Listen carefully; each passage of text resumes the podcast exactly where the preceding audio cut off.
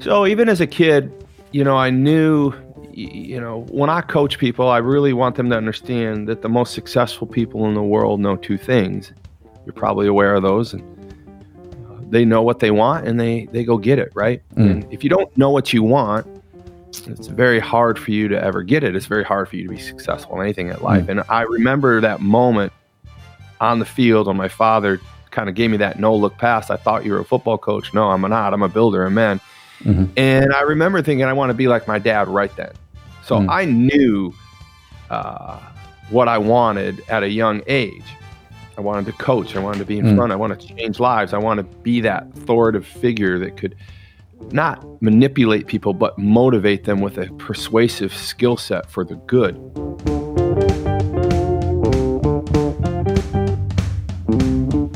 Well, hello and welcome back to Push to Be More. I'm your host, Matt Edmondson, and we're about to dive into another deep exploration of what truly fuels the journey of life. And today, uh, I've got the exciting guest, Todd Saylor from Wired Differently. We're going to be diving into what his unique life experiences are, and there are many, let me tell you, the hurdles he's had to push through, and the way he recharges uh, his batteries and his spirit and what steps he's taking to be more. Now, don't forget, you can find all of the show notes and the transcript from our conversation on the website pushtobemore.com. And whilst you're there, if you haven't done so already, make sure you sign up for the email newsletter. And each week we will zip all of the show's insights, links, and goodies direct to your inbox absolutely free.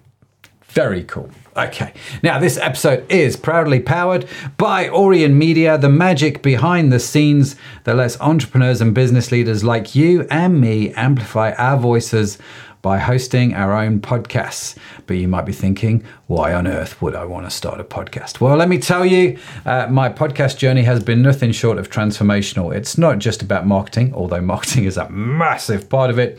It's about community, it's about connection and amplification. It's given me a platform to celebrate my customers, my team, my suppliers, and created a ripple of impact far beyond what I could have imagined but I get it. The technical stuff can feel daunting. Setup, distribution, getting the tech right, understanding the strategy seems like a lot, doesn't it? And honestly, who wants to get tangled up in production? I definitely do not. And that's where Aurion Media steps in. They are the backstage crew that make sure your show goes flawlessly you get to do what you love, engaging with incredible people, and Aurion Media takes care of all the nitty gritty, you know, like the production and stuff you don't want to do. So if you're wondering whether podcasting is the missing piece in your marketing strategy, it's probably time to have a chat with Aurion Media. You can check them out at aurionmedia.com. That's A U R I O N media.com. So that's today's show sponsor. Let's talk about Todd Saylor, the vivacious brain behind Wired Differently and your future favorite coach. Oh, yes, with over 30 years of entrepreneurial flair, running 14, 14 of his own businesses, he's on a mission to give you personal, spiritual, and profitable goals a turbo boost. Yes, he's committed to sparking fresh thinking, promising to revolutionize how you see your world and your place in it all the while helping you create your fortune. So hold on to your hats, folks, because Todd is going to be great. Todd, welcome to the show. It's great to have you, man. How are you doing? Wow, man. Like, like did did we write that or did you write that? Sadaf wrote that. and it, I mean, it was like great, and it even sounded better with your accent. I'm like, I could just listen to it all day, right? I'm great. I'm great. I'm, I'm, I'm super excited about uh, this this privilege to be on your show. And make sure you tell us that if I said hello and thank you for yeah. that beautiful introduction. Could you send well. that over to Abby for us, please? We'd like to we'd like to use that. Yeah, sure, no problem. Yeah, at, as, uh, it would be a pleasure, sir. Absolutely, it would be a pleasure. It would be a pleasure. Now, it's fair to say, uh, Todd, um, right here at the start, you are an accomplished author. We were just talking before we hit the record button about your books. I have one on my desk, Wired Differently, which I'm almost through, which is a great book. Can highly recommend it, ladies and gentlemen. You also have a podcast called Wired Differently, or the Wired Differently Experience, which we were talking about. Right. And so, one of the questions I love to ask people, just to kickstart the conversation, Todd, uh, you've got your podcast. Um, and if you could do, you know, like this, like as an interview show type thing, if you could have anyone on your podcast, past or present, uh, that's had a big influence on your life, who would be on your guest list and why? Oh, I think uh, the, the low hanging fruit. Obviously, if you read my books, you're you're going to understand that my father has been like uh, he's 82 now, he, the greatest impact of me. Yeah, uh, he would he would have to be he would have to probably be the first lead in that series of because mm-hmm. he he really formed formed me in a lot of ways. He was like the precursor to Wired Differently. He was the original Wired Differently. Yeah. Right. And uh, he's an amazing man, one of the greatest high school football coaches to ever coach the game. Um, uh, he was a school teacher. Um, raised just an amazing, amazing, accomplished man. And we've built this mm. company. One of my organizations is named Tom's Donuts, and and uh, it now happens to be the donut capital of the world. Yes, the entire oh, world, wow. man. It is on like Donkey Kong. We let it rip potato chip. I mean, it happened. We became the donut wow. capital of the world. After 53 years, my father started this little donut shop and, and no founded, and we rebuilt this thing. And uh, we brought Guinness Book in and uh, we set the record for most donuts made and sold in eight hours. And all of a sudden, you know, we had a person from the UK just come. I'm, I'm in my Florida uh, studio mm. right now, but I have a studio in Indiana where this donut capital of the world is. And we had mm. Spain, we had UK, we had wow. Germany, and we had France. These people were coming through, thousands of people coming through to experience the donut capital world. So this man has just actually been a juggernaut in my life, and I write about him. And matter of fact, I'm making a movie about him right now, thetigerinus.com. If you go to thetigerinus.com, you can actually see a major motion picture that I'm uh, producing oh, about wow. my father. Yeah, it's it's phenomenal. It's about how he taught these men to go the distance in this 10 seasons of set this world win streak record of consecutive wins in 1970 68 to 76 mm-hmm. but ultimately is that, is that, um, is that the one where I, I, remember reading from your book was it your dad that told you to go on a running path and scatter pennies uh, that's is it. that is that the story that i'm remembering correctly you are that was uh, part of the mindset the part mm. of this wired differently thing ultimately, you know, Matt, uh, to cut to the chase, is I thought my father was a football coach, and I remember being 12 years old and seeing him in a practice one afternoon, and there was no football helmets, no footballs. 1971, 72, and I was just stunned. They were rolling in the mud and screaming. A guy was supposed to finish a course, and they said, "You can't. You you got to finish. You got to finish. Get up. You'll die. Nobody can help you." Just craziness, and ultimately, uh, someone helped a man up and he finished the course. All the players celebrated around him and they said, He lived, he lived, he lived, he lived. And I'm like, What this is crazy. I thought you were a football coach, Dad. And he walked over to me and he says, Son, he says, Are you bothered? And I said, I, I just I don't understand what's going on here. He said, Son, mm. I'm I'm not a football coach. And I said, Well, what are you? He says, uh, I want you to understand these men in 1970, 71 in America here, they're not going to go home and work in the farm fields after football season. They're not going to go to college. They're not even going to go work in a factory. He said, son, these men are going to Vietnam. Mm. And uh, w- what we realize is that uh, he was fathering the fatherless. He was building men to become men in America because their plight wasn't just to play football. Their plight was to understand their draft number and go to a, a war that nobody really understood and – yeah.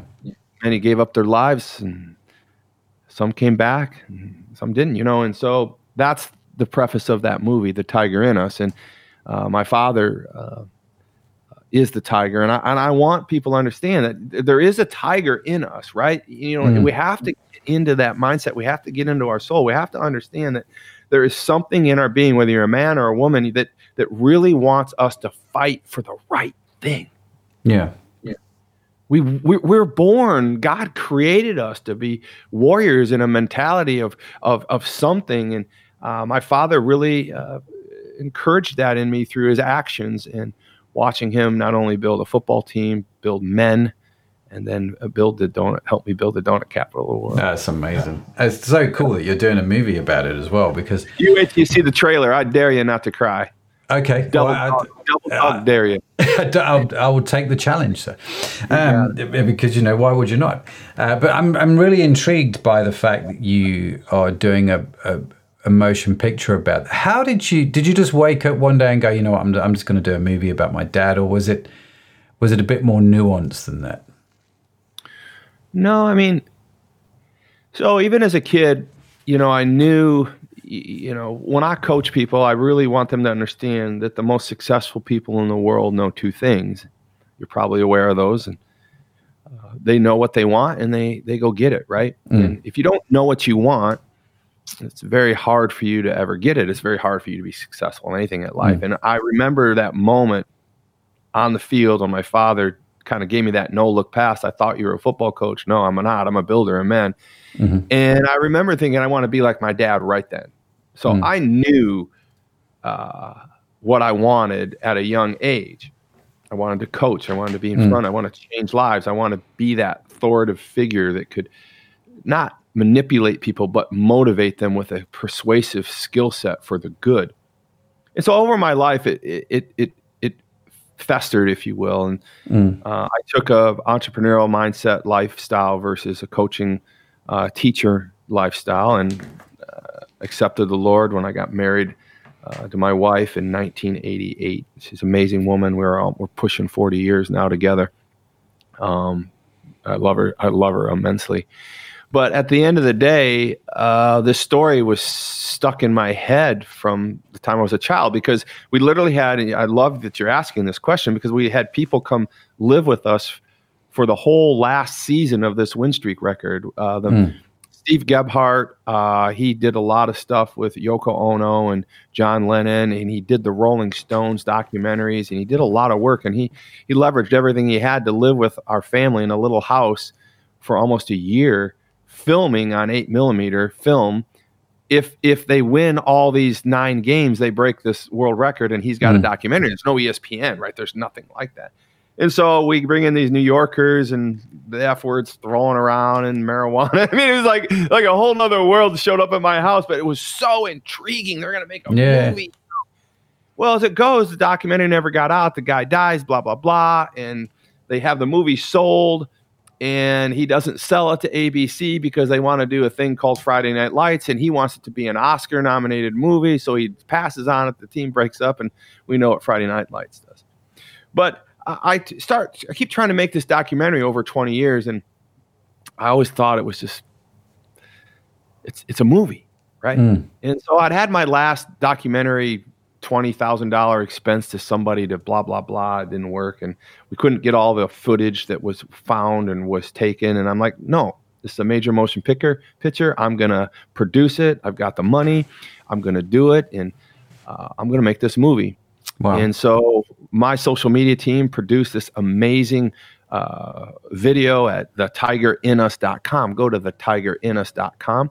Uh, I got invited to the Super Bowl in February, and I I uh, spoke to the NFL uh, and uh, some of the players in the NFL in a large arena, and they premiered the movie George Foreman. Uh, I know this is American movies and stuff, but it's it's a global movie, mm. and uh, I got to premiere my movie after the George Foreman movie, and we got a standing ovation. Fantastic. Yeah, from the wives and the mothers and uh, and the NFL players. And so uh, we we got a, great story here, a, a heartwarming a love story between a son, a father, uh, a calling of a coach and a father to love and father the fatherless.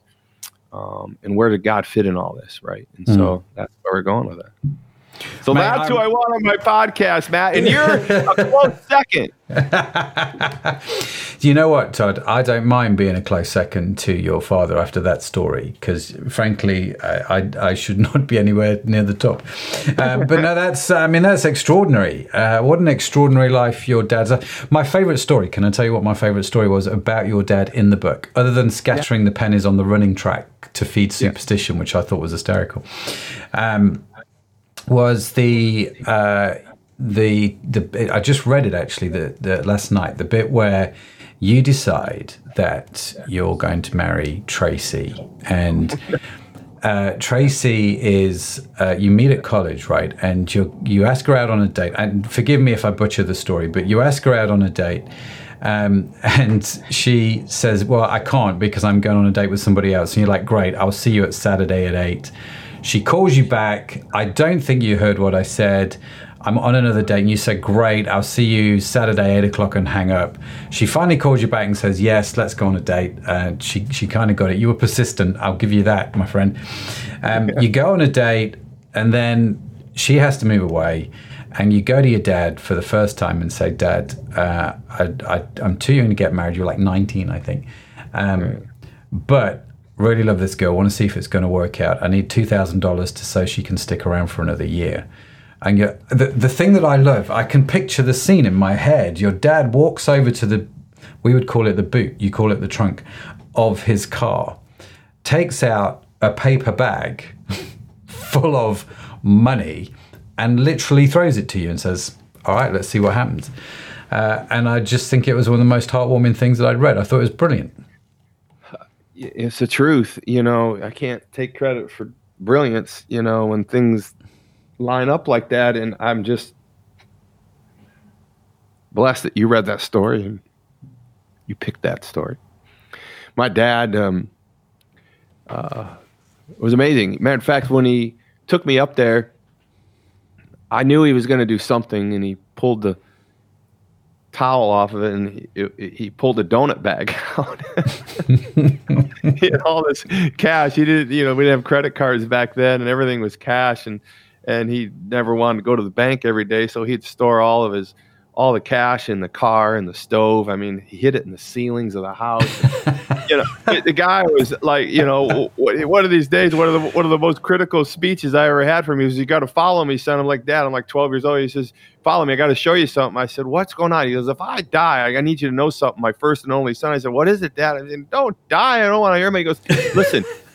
push this tile up in the ceiling. I'm like, why, Dad? He goes, he pushed it up and they're like this there's piles of money up there. I'm like, wow. I die, and I'm like, all right, Dad, I don't I don't like the pressure here, but but so no, we go out to the car and it was like awful to ask him for money because I was I paid for everything on my own, you know, and I just mm. gave me that privilege of working. And he, he threw me the money and the quote I've had, I believe the quote in the book, and this is the, the, the truth of the matter is, is he pulled the money out and he grabbed two stacks of hundred dollar bills, which was a thousand and a thousand, I, I believe, and he just tossed it at me. And as he tossed it at me, he said, Go get her, Butch. That's right. Yeah, yeah. That yeah, was the go quote. get yeah. her. He always called me Butch when, when he was when he was fathering me up. He was coaching me up. He was like Butch, come here, Butchy boy. You know, like, mm. and he, and the money was coming at me like in slow motion, Matt. And I was like, man, go get her, Butch. So, um, you know, it's a beautiful story. And get the girl is the name of the. I, I tell that speech, uh, mm. that story in my keynote on uh, many occasions called "Get the Girl," and my wife, she didn't want anything to do with me. I mean, I knew she liked me, uh, uh, but she had another guy, and he was a basketball player, and I'm like, a basketball player. you, you like you got you got a football player calling you, so I'm like I, I'm just I'm I'm gonna show up. She can turn me down to my face. I was gonna walk across campus, and I was gonna be there, and we were gonna go uh, side by side, and if he mm-hmm. was there, going to have to pick, right? So I don't think she wanted to go through that. No, well, you, obviously your persistence paid off, my friend. It, um, forty it, years, forty years, yeah, yeah, forty years. It's uh, it's a remarkable journey. Um, now you've uh, obviously along there. Then you so you you you meet your wife. You've built fourteen businesses over the years. One of them the, the donut thing, which is uh, congratulations on being the center of the donut world. And when I'm next in Indiana, I will be stopping by for a donut. There is no doubt. Um, and my, no doubt my my daughter will be with me because she is a big donut fan. Um, what have been some of the big challenges that you faced, Todd, uh, on that journey? You know, some of the big things you've had to overcome because I can't imagine uh, it's been all plain sailing. No, you know, I got to tell you, I'm just an emotional guy today. Um, I think the, the, the biggest thing was my my first big company, Payserve Systems Incorporated. You know, that's a 2003 model, and if you read the book, uh, which you have, and I appreciate that, I don't mean that in a condescending way mm. at all. if any of you get a chance to read the book, you, my first organization, I walked out on a almost a million dollar a year income to start this company called Payserve Systems.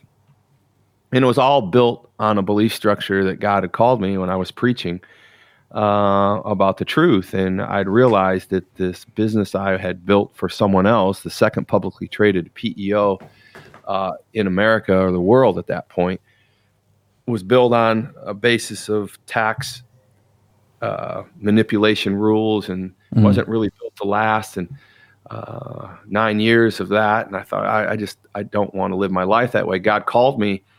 I was preaching, and He said, "You you got to leave there." Right on the stage, I felt mm. like you know I'd called myself out because I realized that I was, in essence, lying to people about the product because I was leaving out certain things that may affect them. Uh, so when I left there that week, that day, I go to my wife again and I said, "Honey, I just don't. You know, we're young. We got two babies, and we got the world at our feet. And never thought we'd be making this kind of money, but I, God doesn't want me here. I, I, uh, I, need your support. She goes, I can't wait for you to leave that. Wow. And I was fearful that, you know, we had been poor. We had uh, been bankrupt theoretically twice. Um, and here we are finally making it. And, and mm. she's got things that she's never had and access to me that she's never had and two little kids. And I'm telling her, I, I, this isn't going to this isn't our future. Yeah. And so we ended up building Payserve Systems in 2003. We left that behind. We took what we knew about that industry and we built the the America, the largest HCM human capital management company, a software that does HR and payroll in America for a thousand employees or more in the UKG ready space. So we have clients with a thousand employees or more in every state in this country, and uh, we have been very, very, very successful dominating that space in this software. Mm. And uh, we named the, the company Pay because that's what we do and serve is how Christ led the church. And so that was an off, you know, it's been an awful, uh, awfully good, awful experience building that, losing mm. money, uh, employees stealing money, um, the failures of banks uh, canceling us. Mm-hmm the the pressure, what it did to our marriage. Um, what even now, I think, in some regards, uh, America's kind of interesting in this regard, how our, my children even look at me uh, from a push to be more person, right? Um, you know, you're in an epic battle as a parent. Uh, do you work hard when they're babies in hopes to have something for them later? Yeah. Or do you take all the time you can with them when they're young and then scrounge in your 40s to figure mm. out how you're going to make this work? You know, I tried to do both. I, I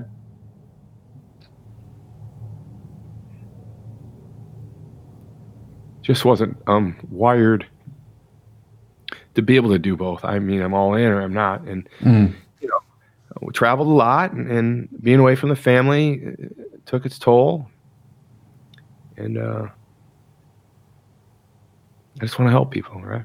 Mm.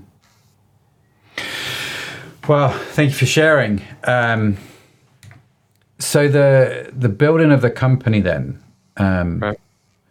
obviously a lot of ebbs and flows. Uh, yeah, still and, have that company. It's it's the juggernaut. It's the lead dog in this 14 entity uh, stable that we have right now, Matt. Very sure. so you, you you build this company and go, well, one company is not enough. I need another thirteen. Uh, is, is, is is is is what happens here. Um, so obviously you've you've built these these companies up over time. You're you're still married to Tracy. Things are still going uh, forty years, uh, which is great. So how did you how did you manage family in in what is a rapidly growing environment with a lot going on. Yeah. Well, I think, you know, when you when you come from uh, a version of poverty, I mean, we all have a version of poverty. I mean, mm-hmm. my my I came from a middle class family. My father was a high school teacher uh, in this in this day and age where uh, 1970. I think he was making four thousand dollars a year teaching high school, and they were giving him 700 bucks to be the world's greatest football coach, right? Uh, so we did the donut shop in the summers, and my father said, you know, you you have to have a craft, you have to uh, be great at one thing, and he, the rest will work out. And he said, you're going to be a great donut maker. I said, well, I'm going to be a professional football player. He goes, well, you're going to be a donut maker first. So my craft actually is a donut maker, right? A baker. But what I, whether he knew what he was doing or not doing what he was doing, he, he was teaching me how to be an entrepreneur. He's teaching me how to be a boss. He's teaching me how to be a leader. And I, I choose to believe that's what he was doing. Um, so I had no choice but to be an effective leader. I mean, it was, I, I don't, I mean, uh, they didn't pour God into me.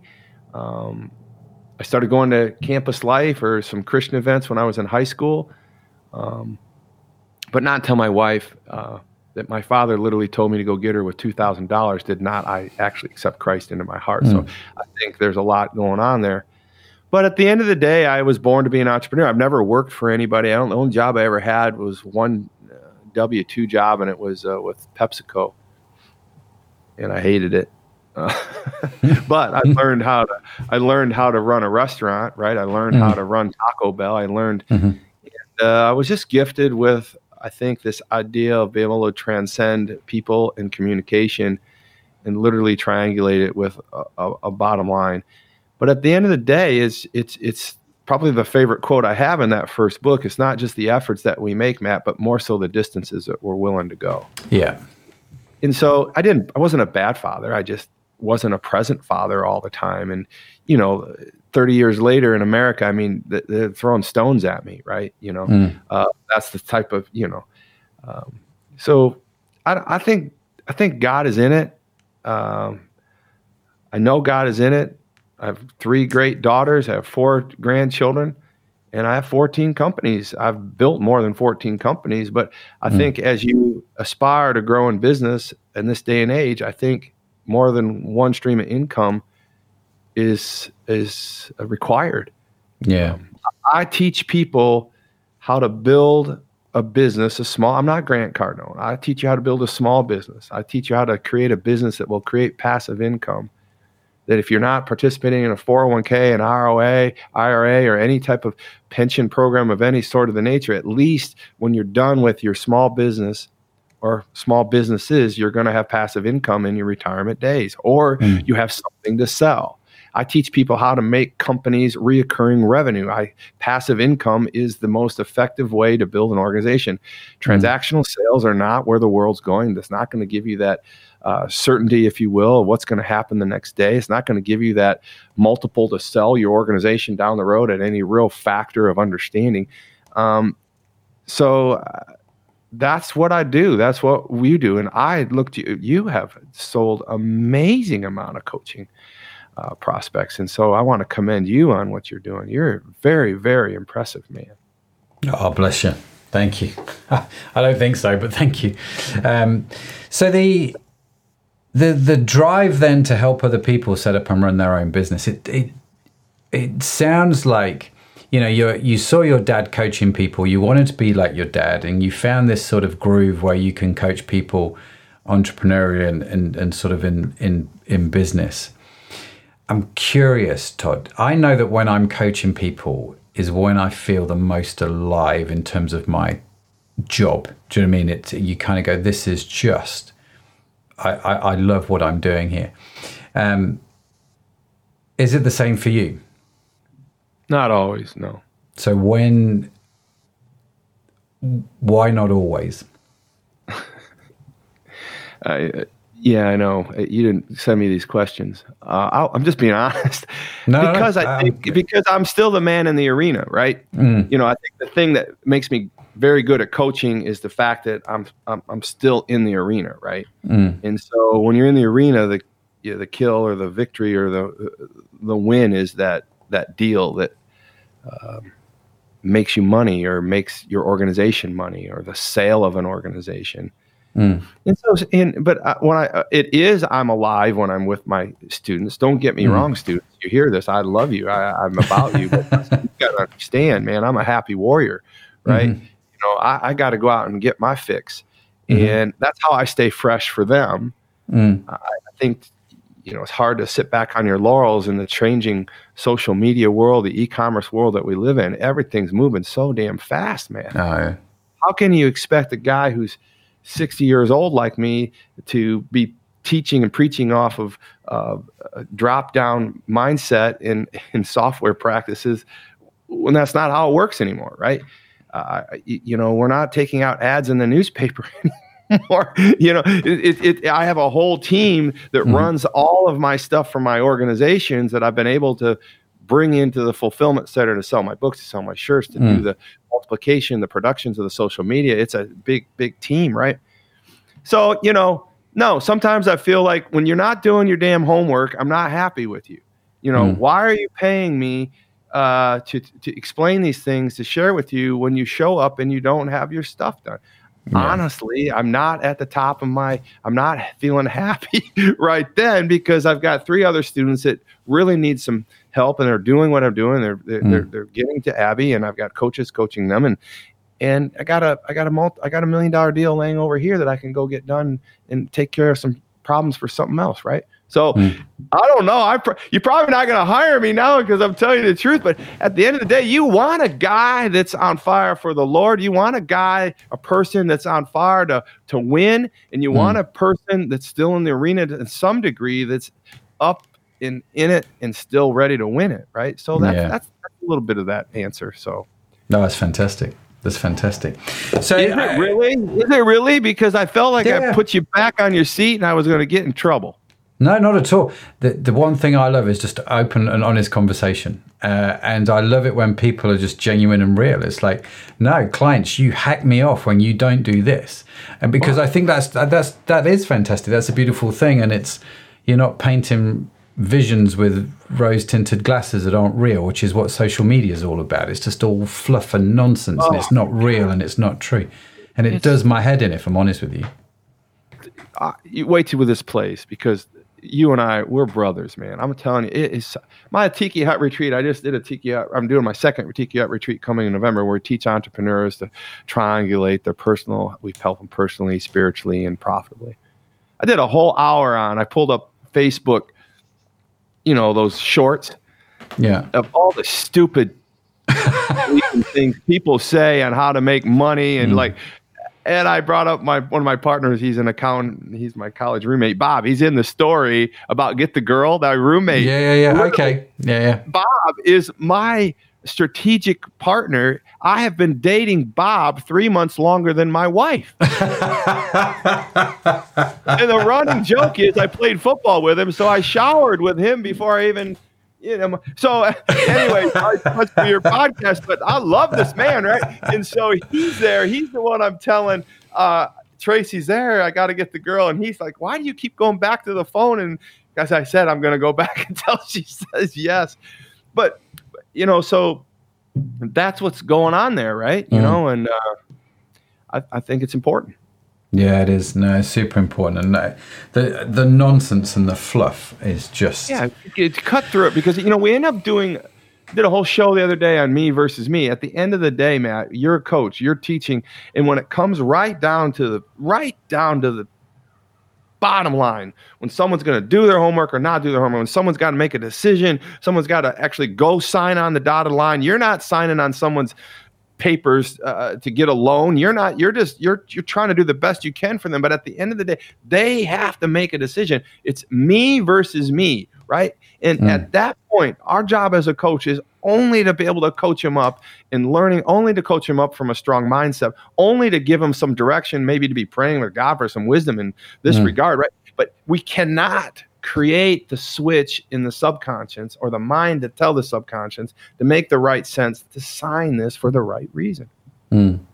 So true. And as a coach, we should be spending 70 i don't know what the number i'm making it up but a large percent a large percent of our coaching needs to be on their decision making processes. Yeah. And they can't yeah. do that if they don't understand the power of what this I saw something in one of your one of your uh but the release the hounds. I mean, this this subconscious is is a real deal. Napoleon Hill, he's an old dude, he talks about a lot of this stuff, and Mm. it's real. A lot of smart people, Tony, a lot of them, it's real. God gave us a subconscious, right? He gave us free will. Now, what we do with the free will, are we going to choose Him to drive our free will or not? Mm. God loved us so much, Matt, that He said, "I'm going to give Elon Musk, I'm going to get give Jeff Bezos, I'm going to give them a super driven subconscious, and I'm going to let them use it to the capacity the world has never seen before. And I'm not going to predicate it on whether they choose me or not. Mm. That's how much God loves us. Well, that's by And, uh, very definition free will, isn't it?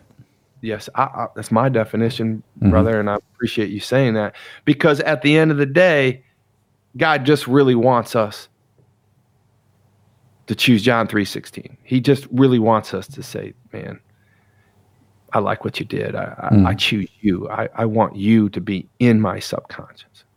I want you to help me decide what your will is with my will." Yeah. So On Saylor.com. That's where you're going to get that, brother. Yeah, the new book, uh, Your Will Be Done. Um, so faith is obviously a very important thing for you in terms of your journey. So you you found faith around the time it sounds like when you got married, um, and it's obviously playing a, a big part in you now. You've written your third book is Your Will Be Done, which is, I mean, you've just given us a wonderful summary of it, haven't you? Is sort of you know aligning your subconscious, your desire to do and to, to achieve and to be with the creator, with God versus without him, I suppose. Um, so yeah, faith is, it it feels like faith is a very important part of life for you. Would that be a fair reflection? Yeah, you know, it's funny because my dad introduced me to God. My mom, I think she was raised Catholic, um, but we didn't go to church often. And um, but they would fight on Sundays about going to church, not going to church. Every, Mm. The kids would be like, "Mom, we don't want to go to church," and my dad was like, "We don't need to go to church." But on the football field, my dad was very faith centered. He's angel centered. He was storied God. I never heard my father growing up say Jesus Christ once Mm. in, in, in a good way. uh, I, I heard, I heard him say God, you know, I, my mom would fight to go to church, but we never had, but so it was there lurking, you know, Mm. tugging on me. I felt God always tugging on me. I remember going to church one time and when I was 16 years old and I was having a really rough time and I don't know what it was. I do know what it was to be honest with you. And I was at a Methodist church and I was just so distraught. I just I I'd done something I wished I wouldn't have done and and it was at a Methodist church and the pastor they always had this you know the the the hymnal and the organ the, the lesson plan or the organization of the service Mm. it always had a spot in there where there was an altar call at the Mm. Methodist church, and there was a place where people could go up there and get down and pray. And so the pastor would always, you know, have the prayer time for that, but he would never announce to come up. You know, it was just not part of the Methodist church. You know, that is a very kind of a loosey goosey um, denomination, but we were there, and I remember reading it. And I was just distraught over the, this thing I did. It was just awful. Uh, that wasn't awful. It just led to some circumstances that could be life altering. And I remember reading that, and I literally, God, I felt God pull me out of that pew, right? Mm. You're right about this, to be honest with you. I'd pull me out of the pew, and I went up there, and I could remember, I just remember feeling all these people in the church that were supposed to be praying, kind of looking up, like, what, Yeah. what's he doing? What's he doing? And I was like the loneliest place ever. And I made my way out of the pew down the aisle, the red carpet, and I went up there, and the pastor was up there, and he was praying, and I got on my knees and and I prayed. I really feel that was the beginning of uh, the true attraction, the real calling. That whether it Mm. was because I was down and out, or I was some consequences, some actions that were going to change the course of my life, and uh, quite possibly.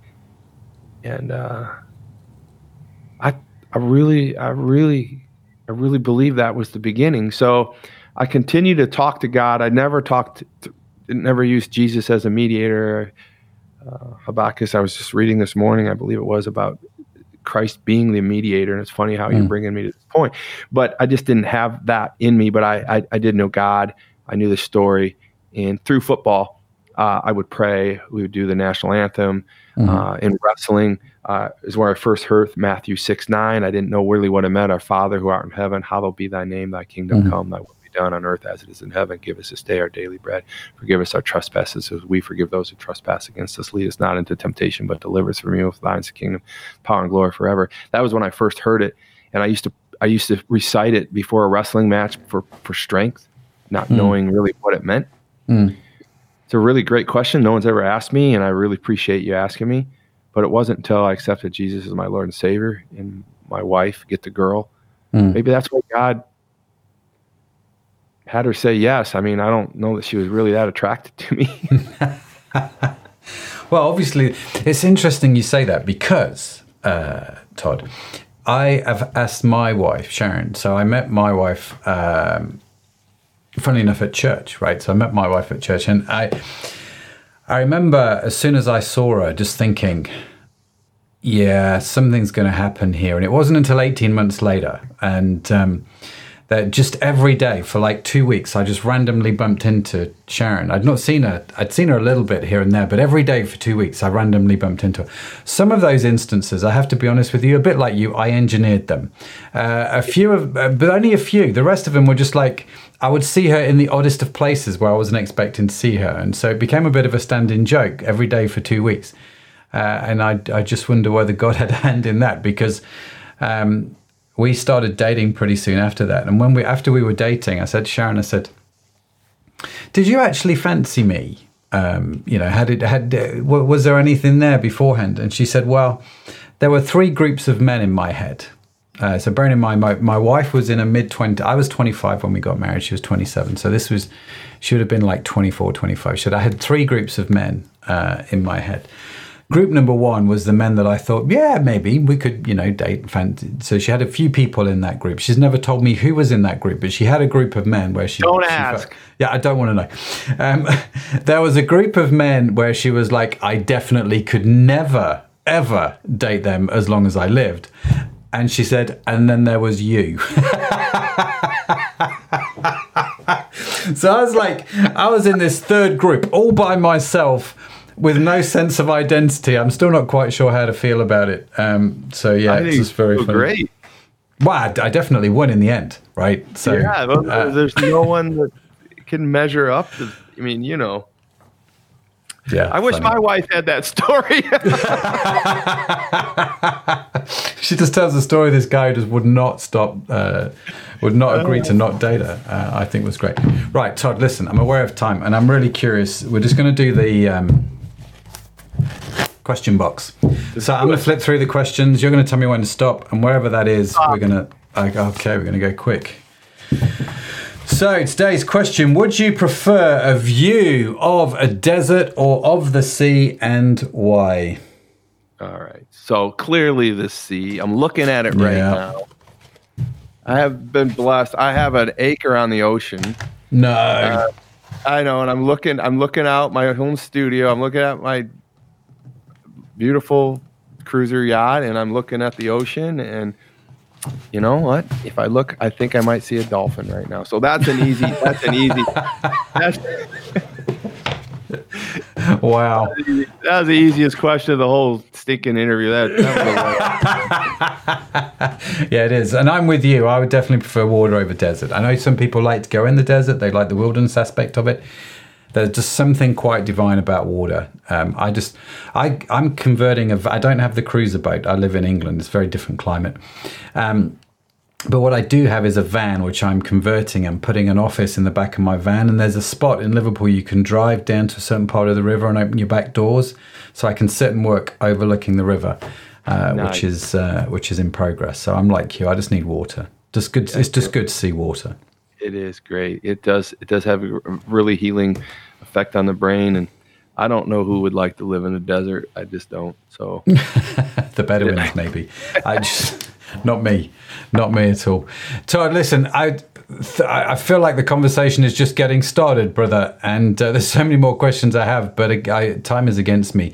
If people want to reach out, if they want to connect with you, find out more about you, what's the best way to do that? Where should they go to? Yeah, I mean, I think the easiest thing is just go to toddsaylor.com. That's T O D D, Todd. That's Todd with two D's. Saylor, S A Y L O R. That's S as in Sam, S A Y L O R, toddsaylor.com. Once you're there, you can you can um, get to my company, you can get to my phone number, you can get to me, you can set up an appointment with Abby, uh, you can buy the book, Your Will Be Done. You can go to my merch page, you can buy all three books, you can buy t shirts, um, you can buy cups, you can buy. Uh, we've, we've got a lot of a little bit of everything wired differently. Mm-hmm the last thing I'd just like to share with you is like the, wired differently uh, really truly is the gospel. And I want to just encourage all of you to understand that to be truly wired differently, ultimately, one is we're created wired differently. Um, quadrillion neurons in our brain by the time we're three. You know, that's 15 mm. zeros. Think about that cocktail for a moment. And then some point in our life, uh, that creation phase that makes us wire differently turns into an actualization phase where I can teach people, and Matt teaches people how to actually turn this subconscious into a, a super juggernaut of getting the things we want in our life. But once we convert that to working for Christ and ask Christ into our heart, the third phase of being wired differently is secured, and and that is salvation. And uh, to truly be wired differently, you need to click all those boxes, right? And um, I want you to become a misfit of this world. I want you to feel like you don't belong mm. uh, because you don't.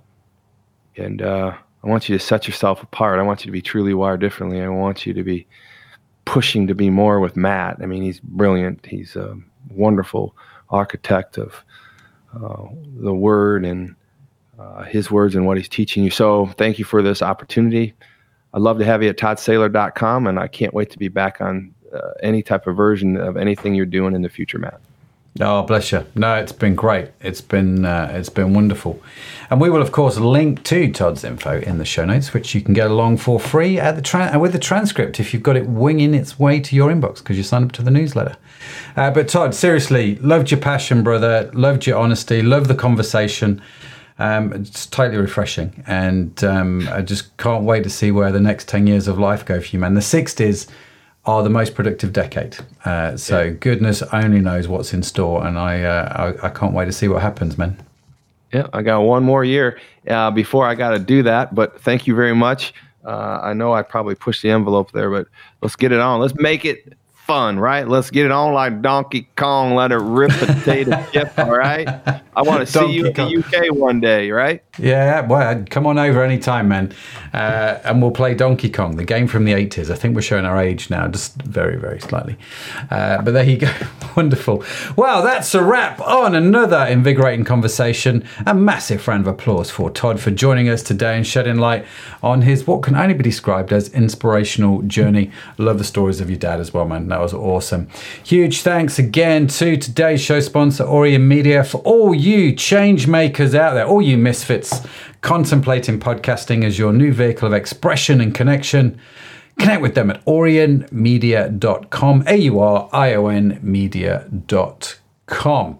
Remember, keep pushing to be more. Don't forget to follow the show wherever you get your podcast from because we've got some seriously compelling conversations uh, up our sleeve and we don't want you to miss any of them. And in case no one has told you yet today, let me be the first, dear listener. You are awesome. Yes, you are. Created awesome. It's just a burden you have to bear. Todd's got to bear it. I've got to bear it. And you have got to bear it as well. Now, Push to Be More is produced by Aurion Media. For the transcripts or show notes, swing on by the website pushtobemore.com. A big kudos to the team that makes this show possible, including the lady we were talking about earlier, Sadaf Bainon, Tanya Hutzlack, and also a shout out to Josh Edmondson for our incredible theme music. So, that's it from Todd and from me. Thank you so much for joining us. Have an awesome week wherever you are in the world. I'll catch you on the flip side. And until then, Keep pushing. Bye for now.